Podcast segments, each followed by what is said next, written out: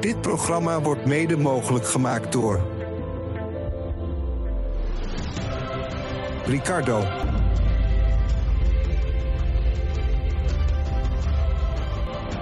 Fearless Generation,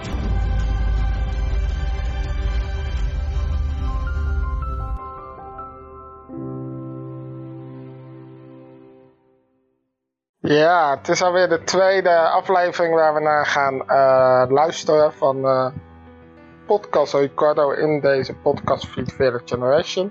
En vandaag mocht ik spreken met Matthijs Pontier, mediapsycholoog, mediawetenschapper die alle ins en outs weet ten aanzien van de algoritmes op social media. En gaan we het in het bijzonder hebben over de invloed van sociale media. Wat goed is om te weten voordat we gaan luisteren. Dit gesprek hebben we op afstand opgenomen. Dus daar kan er wel eens een ander type gesprek dat je misschien gewend bent. Laat je daarin ook vooral inspireren door hoe werkt social media, wat voor invloed heeft dat. En ga er ook eens bij jezelf te raden wat voor invloed het heeft voor jou. Dus laten we gaan luisteren naar het gesprek tussen mij en Matthijs Pontier.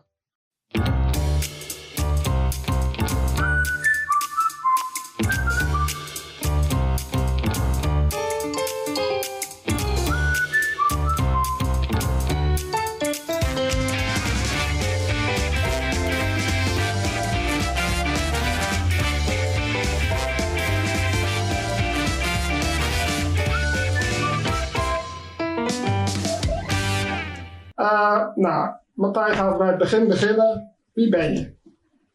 Matthijs Pontier. Ik heb een achtergrond als wetenschapper op het gebied van kunstmatige intelligentie en psychologie. Ik heb dus ook als wetenschapper onder andere gewerkt aan het ontwikkelen van bepaalde algoritmes. Die nu dus ook gebruikt worden om je bijvoorbeeld bepaalde dingen voor te schotelen op social media. Mm-hmm. En daarnaast ben ik ook erg bezig met de ethiek van technologie. Zowel vanuit wetenschap als politicus. Want ik was lijsttrekker voor de Piratenpartij de afgelopen verkiezingen. En ik heb ook een zetel in waterschap Amstel, Gooi en Vecht. Oké, cool. Laten we even met het begin beginnen. Social media hebben we het over vandaag. Laten we even het eerst bereik trekken voordat we wat specifieker gaan worden. Wat zijn nou de grote, laat ik positief pakken, de grote voordelen van social media die we nu hebben met Instagram, TikTok, Snapchat, of zijn die er überhaupt? Ja, de voordelen zijn dat mensen eigenlijk direct met elkaar in contact kunnen komen en dat ze ook dingen kunnen publiceren zonder dat er per se een uitgever tussen zit die dat goedkeurt. Mm-hmm. Meer vrijheid voor normale mensen om een boodschap te verspreiden. Ja, precies. Dus vooral de connecties maken. Ik kan daar nu wel wat meer vraagtekens bij stellen dan vroeger misschien ook. En welke vraagtekens zou je er nu vooral bij kunnen zetten? Nu zie je, doordat sociale media natuurlijk uiteindelijk ook gewoon geld verdienen en eigenlijk reclamebedrijven zijn, zie je mensen massaal worden bespied en vervolgens in hokjes worden gepropt door die algoritmes en op basis daarvan een bepaalde boodschap die heel erg gericht is krijgen voorgeschoteld. En dan vervolgens zijn er allerlei bedrijven die betalen om anderen hun boodschap te laten zien. Dus daarmee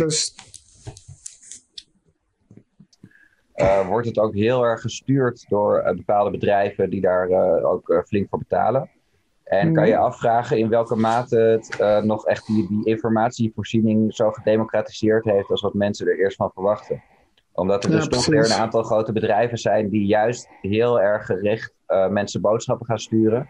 Daarmee eigenlijk ook normale mensen aan de kant zetten in die zin. Omdat zij de boventoon gaan voeren. En dat ze ook door hele gerichte boodschappen te versturen aan mensen ook het gedrag van die mensen kunnen manipuleren. Nou, wat is dan het grote gevaar daarvan? Om ergens op te stemmen op een bepaalde politieke partij. En wat is dan het grote gevaar? Want mensen die krijgen dus informatie die schijnbaar specifiek voor hun bedoeld is. Dat kan je negatief zien, maar dat kan je ook heel positief zien. Ik bedoel, alle andere informatie is niet voor mij bedoeld, dus die krijg ik niet. Zijn daar het feit dat je dus in bubbels gepropt wordt, specifieke informatie krijgt. Zit daar een gevaar aan? Wat is daar praktisch gezien het grote gevaar aan? Ja, het gevaar is dat je, als je heel veel over mensen weet, of dat je hun online gedrag eigenlijk steeds aan het bespieden bent, dan kan je zulke gerichte boodschappen sturen dat je mensen ook op een bepaalde manier manipuleert. Dus dat is een best wel een krachtig middel om mensen iets te laten kopen of om ze ergens op te laten stemmen. Nou, mm-hmm. Zeker met dat laatste kan je dan wel beargumenteren dat het ook de democratie op een bepaalde manier ondermijnt. Ook omdat er vaak sprake is van foutieve of misleidende informatie.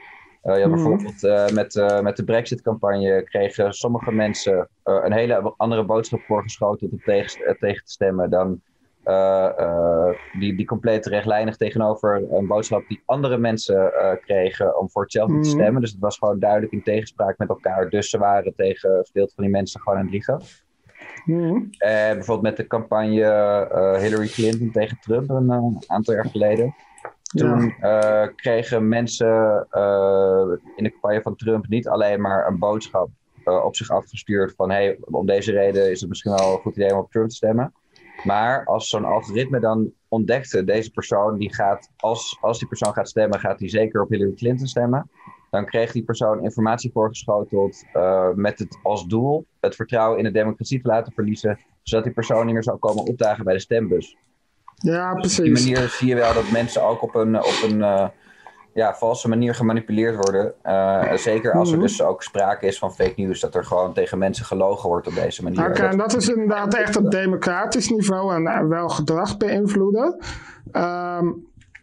Heel veel mensen zeggen, ja, maar social media, dat is toch maar online. Heeft, los van dit aspect van beïnvloeden van stemmen of dat soort dingen, heeft social media verder nog echt invloed in het dagelijks leven van een gemiddelde jongere of student of persoon die social media gebruikt? Hoe zie jij dat? Nou, ik denk het wel. Ik denk dat het voor veel jongeren een groot deel van hun sociale leven ook op sociale media afspeelt. Zeker nu in de periode van lockdown, waardoor je toch wat minder fysiek contact met elkaar hebt. En is dat positief of negatief? Of welke dagelijkse gevolgen zie je daaraan? Als je kijkt naar onze maatschappij, laat het even op Nederland houden. Dat is niet per se positief of negatief. Er zitten positieve en negatieve kanten aan. Het is bijvoorbeeld heel prettig voor jongeren maar ook voor mensen in het algemeen. Dat ze bijvoorbeeld als ze iets specifieks hebben waar ze mee zitten, dat ze lotgenoten kunnen vinden. Om daarmee in gesprek te gaan. Als er dingen zijn waar je misschien onzeker over bent, dan kan je ook andere jongeren vinden in dezelfde situatie. En daarmee in gesprek gaan. En dat bevordert die bubbel natuurlijk. Dat kan en wil bevorderen, maar dat is dus niet per definitie slecht. Maar nee, precies. Er zit automatisch dus ook een risico in, omdat je heel erg in een bubbel kan raken van mensen die alleen maar hetzelfde denken als jij. En dat je daardoor je eigen ideeën alleen maar kan gaan versterken en daardoor ook kan radicaliseren in je ideeën bijvoorbeeld. Dat is weer een mogelijk nadeel daarvan. Ja, precies. Dus radicalisten die zijn daar een beetje het nadeel van. Daar gaan we zo nog heel even op door. Ja, we gaan er heel even tussenuit. Normaal gesproken zit op dit moment de jonge politiek update. Dat is natuurlijk niet relevant, omdat dat nu niet meer actueel is. In de periode dat we het opnamen uiteraard wel. Maar dat geeft mij even de mogelijkheid om eventjes een reclameblokje te hebben. Want wij hebben ook een membership. Dat betekent dat je al onze televisieprogramma's, series, documentaires, korting op live events, op coaching kunt krijgen voor een klein bedrag per maand. Maar speciaal voor jou een unieke actie. Als je nu op de website, en de link staat in de show notes, inschrijft voor 6 maanden gratis lidmaatschap, de waarde van €120... krijg je er ook nog 26 weken lang de Fearless sessies. Dat is elke week een e-mail van 10 minuten met een video erin om jou te helpen om angstvrij te leven, om alles uit je leven te halen, om jou inspiratiesleutels mee te geven ter waarde van €1500. Dus schrijf je nu in. Het kost je niks. Het is geheel vrijblijvend. Een half jaar heb je dus een membership en de Fearless sessies. En je hoeft alleen maar je voornaam, achternaam en e-mailadres achter te laten. Dus ik zou zeggen, grijp deze kans. Dan heb je en deze geweldige podcast. Heb je alles, kun je ook nog in beelden terugkijken. en geweldige sleutels voor een angstvrij leven. Super geweldige actie voor jou. En voor nu laten we teruggaan naar de podcast, waarin ik nog steeds in gesprek ben met Matthijs Pontier. Yes, nou wat een gezeik in de politiek. Ik zou bijna zeggen, ben je al blij met al dat gezeik met Rutte dat je niet gekozen bent met de Piratenpartij? Nou, ik had best gekozen willen zijn, maar dit is wel weer... Next level. Wat er nu allemaal gebeurt is ook niet best voor het jou in de politiek, nee. Nee, precies. Maar even terug naar de social media. We hadden het een beetje over de gevaren. En wat je heel vaak hoort nu, zeker met Instagram. Dat is denk ik toch wel het medium van de jongeren. Snapchat, TikTok ook wel. Maar Instagram is nu echt toch wel de booming business.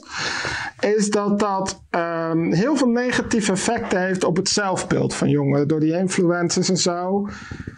Ik weet niet of het zo is, maar hoe zie jij dat als toch iets meer expert dan ikzelf? Nou, dat kan zeker gebeuren, omdat het platform lokt ook uit dat je alleen maar mooie en leuke dingen laat zien.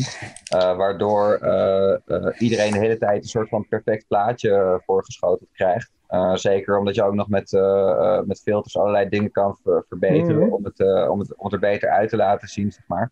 En daardoor kan het zijn dat zeker jongeren dat die een minder realistisch beeld van de werkelijkheid krijgen. Mm. En zich tegen een beeld gaan spiegelen wat eigenlijk helemaal niet realistisch is. En daardoor dus ook zelf heel onzeker kunnen raken over zichzelf. Mm. En je zei dat platform lokt dat uit. Los van die filters. Hoe lokt dat platform dat eigenlijk uit? Omdat je heel erg gestimuleerd wordt om berichten te plaatsen die veel likes krijgen. Het is ook hoe dat werkt in je hersenen. Die likes die werken op een bepaalde manier een beetje verslavend. Dus je met dopamine toch?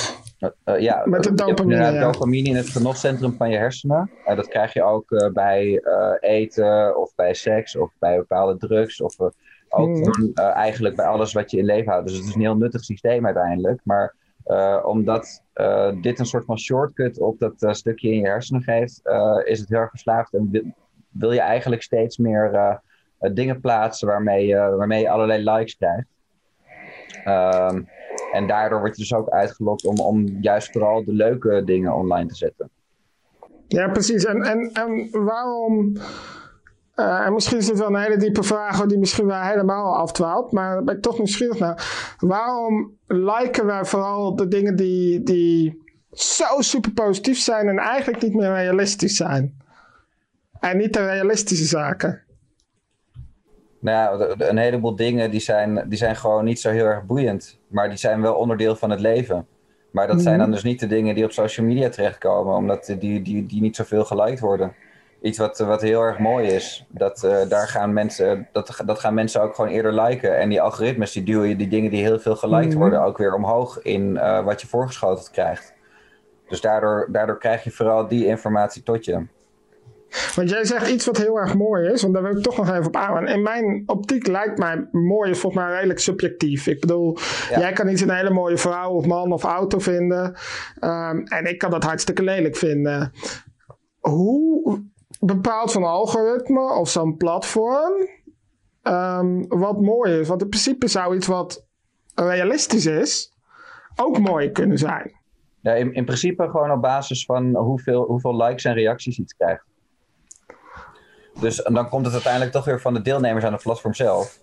Ja, precies. En hoe zit dat dan met... Je hebt natuurlijk heel veel van die beginnende influencers die likes kopen. Dat heeft dan effect op zo'n algoritme, neem ik aan.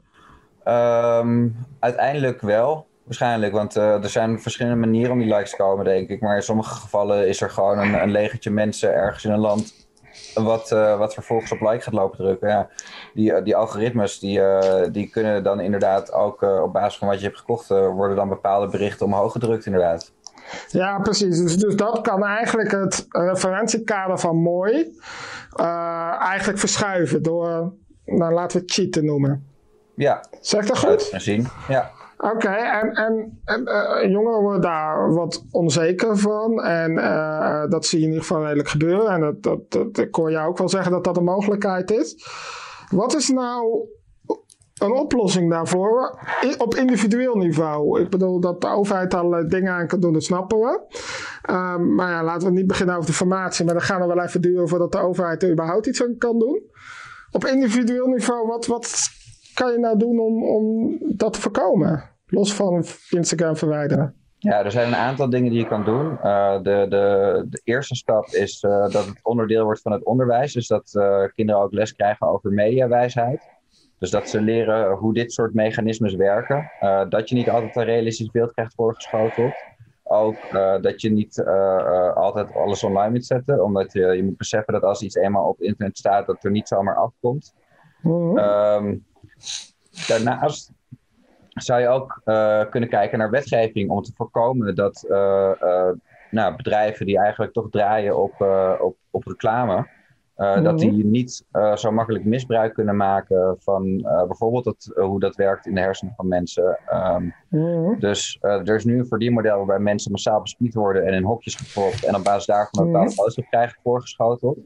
Nou, je zou eigenlijk dat verdienmodel moeten verbieden met die microtargeting, waarbij mensen dus heel specifiek bespied worden. Ja. Dan kunnen die algoritmes ook niet allerlei dingen gaan voorgeschotelen op basis van hun gedrag. Dat het zo supergericht wordt dat mensen makkelijk gemanipuleerd kunnen worden.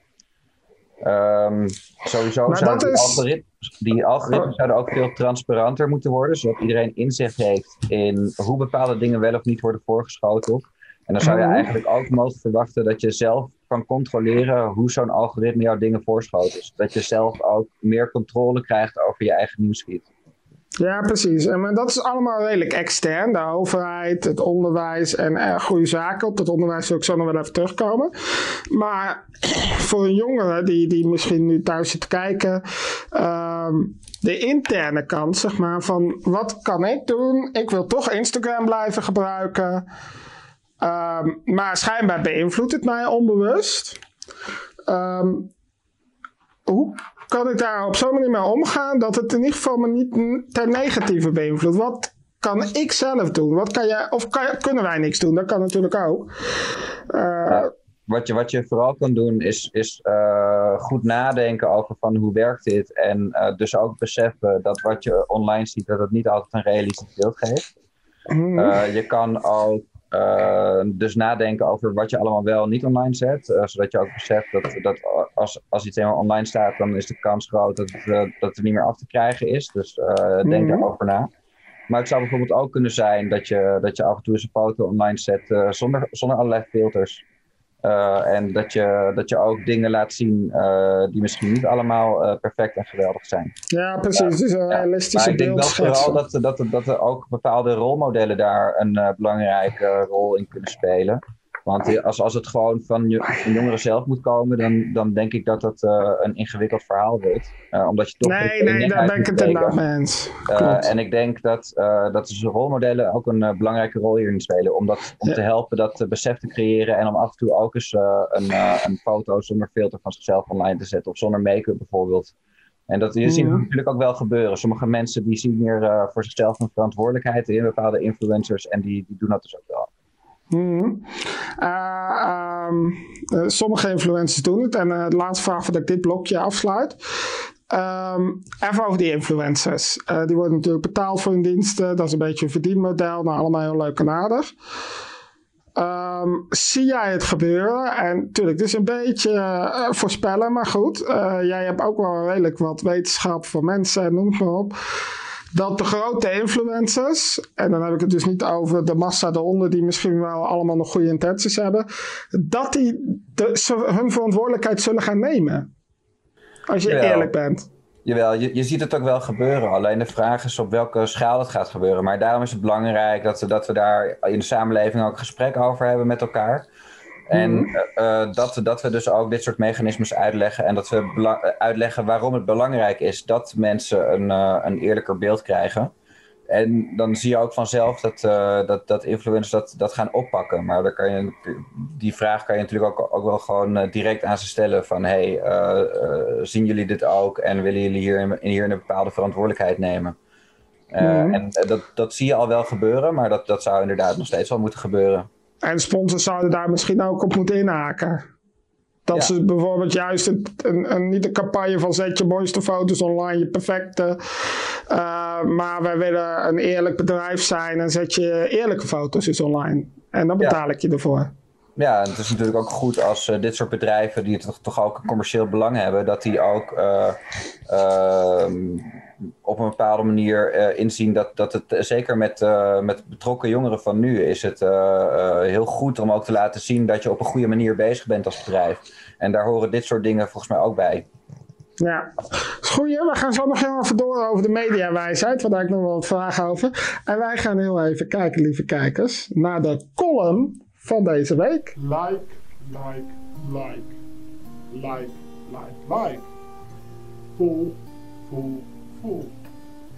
Vol. Elke dag zetten we onze telefoon aan en hopen op meer likes en volgers. Maar heeft dit alles niet een negatief effect op ons? Ricardo en Matthijs zochten het uit en kwamen tot de conclusie dat onzekerheid een gevolg is van de drang naar likes en volgers. Ook ik heb mijn visie op deze dingen. En ontdek dat de focus op likes en volgers ervoor zorgt dat we minder elkaar zien.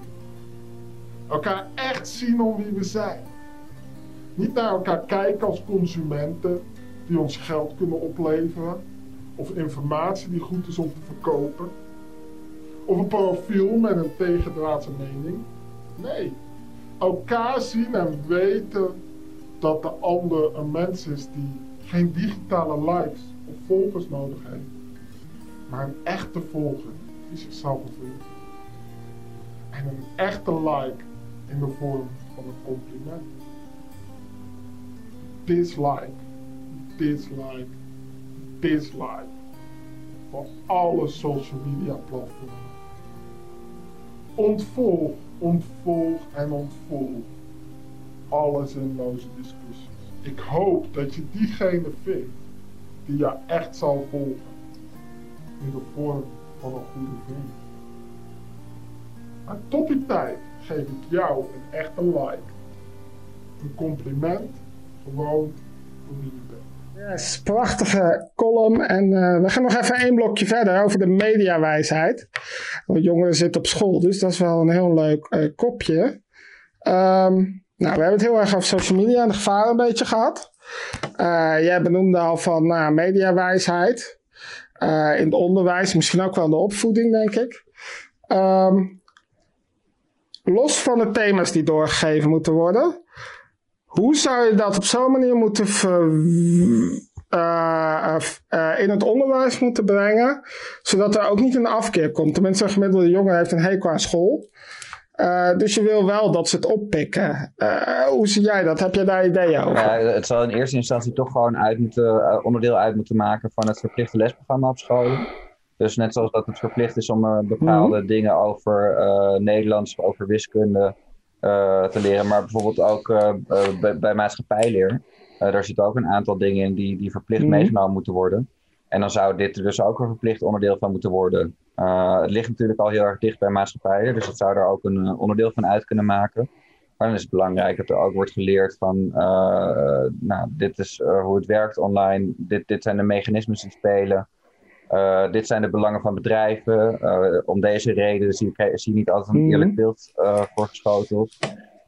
Dit kan je doen om een eerlijker beeld te krijgen. Dit kan je doen om te beoordelen of een bepaalde bron betrouwbaar is of niet. Zo kan je kijken of er ook nog andere verschillende diensten zijn die misschien de privacy beter beschermen. Dat soort dingen die zouden dan dus ook bij zo'n les moeten horen. Ja. En wie zouden dat moeten gaan geven? Want de gemiddelde leerkracht tegenwoordig, laten we de middelbare school nemen, die is 55 plus. Als die zijn laptop aan de beamer of het smartboard tegenwoordig moet zetten, dan lacht de hele klas, die ligt al 3 keer dubbel. Omdat dat al niet lukt. Dus de kans, die zit misschien nog net op Facebook. Laat staan dat ze de algoritmes en alles snappen. En maatschappijleer, daar noemde u het onder. Tegenwoordig wordt het vaak door de mentor gegeven, dus geen specialist. Wie moet die leerlingen gaan toerusten? Nou ja, uiteindelijk hoef je niet helemaal technisch uit te leggen wat algoritmes zijn. En moet het ook op het niveau van de kinderen worden uitgelegd. Dus zo heel ingewikkeld hoeft het ook weer niet te zijn. Maar je moet wel bepaalde basismechanismes erachter snappen. Maar ja, als het blijkt dat mensen die nu in het onderwijs zitten daar onvoldoende kennis van hebben, dan zullen daar toch andere mensen voor aangetrokken moeten worden. En nou ja, als het blijkt dat er dan dus extra docenten voor nodig zijn, ja, dan moeten we daar maar in investeren. Zo zit het dan ook weer natuurlijk. Zijn die mensen er überhaupt? Jawel, die dat zouden willen? Mensen zijn er wel hoor. Er zijn veel mensen die hier verstand van hebben en die ook heel goed weten hoe belangrijk het is. En die daar graag over komen vertellen. Dat zelf ook wel eens. En dan, ik zei net... Ja, nou dat is heel fijn voor alle docenten. Je kunt Matthijs berichten. Matthijs Pontier, dan vind je het vanzelf wel. Kom je vast wel bij zijn mailadres uit. Volgens mij staat hij nog uit Piratenpartij, dan vind je hem ook. Ja. Toch? Ja. Maar goed, dan heb je, dat is de onderwijskant. Wat ik net al zei, zeker op de middelbare school. Nou, laten we zeggen 60% van de leerlingen. En ik denk dat ik laag in zit. Ik wil niet zeggen dat ze niet luisteren, maar die luisteren zelden. Dus ik denk dat, lijkt mij, om die mediawijsheid bij te brengen, dat onderwijs alleen niet genoeg is. Ik denk dat het daarnaast ook heel erg belangrijk is om inderdaad op sociale media juist deze boodschap te gaan vertellen. En dat kan via campagnes vanuit de overheid. Maar je zou ook hopen dat bedrijven en influencers hierin ook een bepaalde verantwoordelijkheid nemen. En ja, wat we eerder ook bespraken, dat ze ook laten zien dat er een ander beeld mogelijk is. En dat die boodschap ook wordt gegeven van het is sowieso prima zoals je bent. Niet alles is zo perfect als wat je hier op sociale media ziet. Er zijn verschillende kanten aan het leven. En dat je op die manier mensen ook een eerlijker beeld krijgt en een boodschap over hoe je daarmee om kan gaan.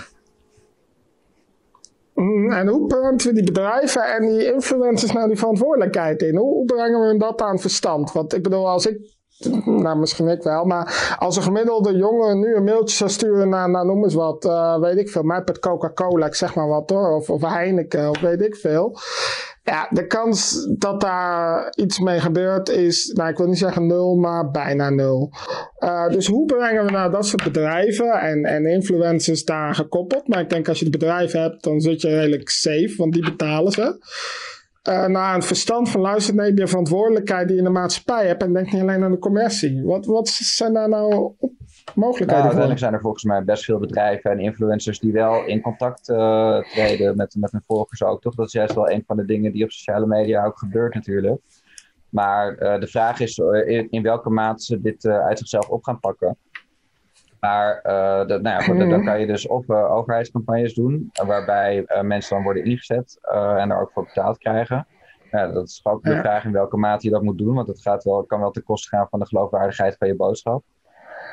Maar daarom is het belangrijk dat het allebei gebeurt, denk ik. Het is ook belangrijk dat influencers en bedrijven hier gewoon zelf een verantwoordelijkheid in nemen. Dat ook laten zien dat je als bedrijf iets goeds doet voor de samenleving. Dat ook een manier wordt om een positief imago te creëren voor die bedrijven, die influencers. Dat zie je al wel een beetje gebeuren ook, maar dat zou misschien nog wel wat meer zo kunnen zijn. En hoe gaan we dat dan doen? Want als ik moet heel even denken aan klimaat en de gasbubbel in Groningen. Ik bedoel, ik denk dat er al jaren wordt gezegd, Shell, neem nou je verantwoordelijkheid. We hebben gezien hoe dat is afgelopen. Dat voordat ze een beetje deden, en daar ben ik heel mild voor ze nu, duurde dat heel erg lang.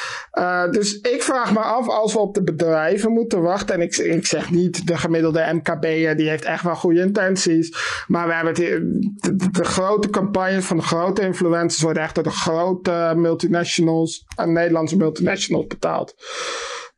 hoe krijgen we die bedrijven nou zover dat ze de omslag maken van commercie naar eigenlijk missiegericht of maatschappijverantwoord ondernemen, noem hoe je wil, dat gaan doen? Want daar zit vaak niet meer de oprichters. En als je alleen maar gaat wachten op bedrijven dat ze hun eigen verantwoordelijkheid nemen, dan beweeg je inderdaad veel te traag. Maar tegelijkertijd zie je ook met Shell dat er nu echt wel publieke druk ontstaat om wat te vergroenen en dat ze daar intern ook wel mee bezig zijn. Om een wat positiever imago te creëren. Dus je ziet wel dat die druk uiteindelijk helpt. Maar ja, zeker met Shell en klimaatverandering. Dat hadden we natuurlijk al tientallen jaren eerder moeten doen. Dus daarom is het daarnaast ook belangrijk dat dit soort onderwijs ook gewoon vanuit de overheid wordt gegeven. En via overheidscampagnes op sociale media. Maar ook gewoon dat je bedrijven reguleert. Dus dat nu zijn toch bepaalde bedrijven ons aan het bespieden en onze rechten dus eigenlijk aan het schenden voor een bepaald verdienmodel om ons te manipuleren om dingetjes te kopen via een oneerlijk beeld wat ze creëren. Dat is gewoon de manier waarop ze geld verdienen. Dus je zou ook die bedrijven heel erg moeten beperken in de manier waarop ze dat kunnen doen. Dus dat je via wetgeving dus die microtargeting verbiedt om mensen te bespieden. En dat je eist dat die algoritmes transparant en openbaar worden. Zodat iedereen kan zien hoe dat werkt. En dat je ook kan controleren hoe die algoritmes jou beïnvloeden. Dat je daar meer controle over krijgt. En dat je dus niet machtige bedrijven hebt die heel erg controleren wat je voorgeschoten krijgt. Maar dat je daar ook een bepaalde recht krijgt. En dat er misschien ook een mens tussen komt? Misschien dat er ook een mens tussen komt. Dat, je ziet bij YouTube en Facebook heel sterk. Instagram heeft ook een dienst van Facebook. Als je al een probleem hebt of je wil iets weten. Nou joh, ik wens je heel veel succes om een menselijk persoon te vinden. Om in contact te treden. Ja. Dat is gewoon daar kan ik wel over meepraten. We kennen de grapjes van Lubach. Voor de Tweede Kamerverkiezingen. Toen was ik in één keer uit mijn Twitter-account gesloten. En Twitter die wil dan dus niet reageren waarom. Ze hebben me uiteindelijk weer mijn toegang teruggegeven tot mijn account. Maar ze hebben nooit sorry gezegd of uitgelegd van dat was om deze en deze reden. Ze hadden alleen van maar dat gaat allemaal geautomatiseerd, dat zijn onze algoritmes die laten zien dat er verdachte activiteit is op dit account. Maar ze hebben nooit uitgelegd wat die verdachte activiteit dan precies was. En dit zijn dus ook via bepaalde wetgeving wel moeten aanpassen. Inderdaad, dat er altijd zo'n beslissing, dat er een mens achter moet zitten. Dus dat je niet zomaar. Ja, en dat je kunt bellen met een klantenservice of zo. Dus dat er niet zomaar censuur gepleegd kan worden zonder dat de mens eerst goedkeurt dat het zo is. Dat er niet zomaar informatie wordt verwijderd. Dat er niet zomaar mensen uit een account worden gesloten. Maar ook aan de andere kant dat als er echt sprake is van het bewust verspreiden van nepnieuws. Dat je dan juist wel ook van grotere bedrijven gaat eisen dat ze verboden of bewust valse informatie juist wel verwijderen. Dus eigenlijk de overheid iets meer in charge in het hele gebeuren. Eigenlijk bedrijven aan bepaalde regels van de overheid moeten voldoen. En dat je dus ook als je een conflict hebt met zo'n techbedrijf, dat je altijd moet kunnen beroepen op een rechtsstaat. En dat is zo'n groot bedrijf niet voor eigen rechten gaat spelen en daarmee ook gaat bepalen wat wij allemaal wel en niet mogen zien. Dat is niet aan zo'n bedrijf om te beslissen. Ja. Ter afsluiting, alvast bedankt, maar als je nou aan de jongeren die nu zitten kijken, voor social media, om daar goed mee om te gaan, Eén praktische tip zou kunnen meegeven van als je hier nou echt naar aan de slag gaat. En wat ze bij wijze van spreken op het moment dat ze het programma klaar is kunnen gaan doen. Wat zou je ze meegeven? Het belangrijkste om mee te geven vind ik altijd het besef dat iets wat je online zet niet zomaar er vandaan verwijderd kan worden. Omdat het gekopieerd kan worden. Dus denk daar goed over na. En besef dat... Ook op WhatsApp, hè? Ja, even te aanvullen. Ja, want iedereen, zeker als het in een groepsapp is, dan iedereen die kan daar downloaden wat er gebeurt en dat vervolgens in een andere context opnieuw plaatsen. En besef je dat je niet altijd een eerlijk beeld krijgt voorgeschoten. Dat wil ik allebei toch wel meegeven aan iedereen die dit kijkt. Nou, Matthijs, dankjewel voor dit gesprek. En we hebben, graag gedaan. We hebben heel veel geleerd over social media. Dankjewel ook lieve kijkers voor het kijken naar de tweede aflevering alweer van Ricardo. Volgende week zijn we er weer met een geweldig nieuw thema wat we dan gaan belichten. En voor nu zou ik zeggen goeie week en adieu.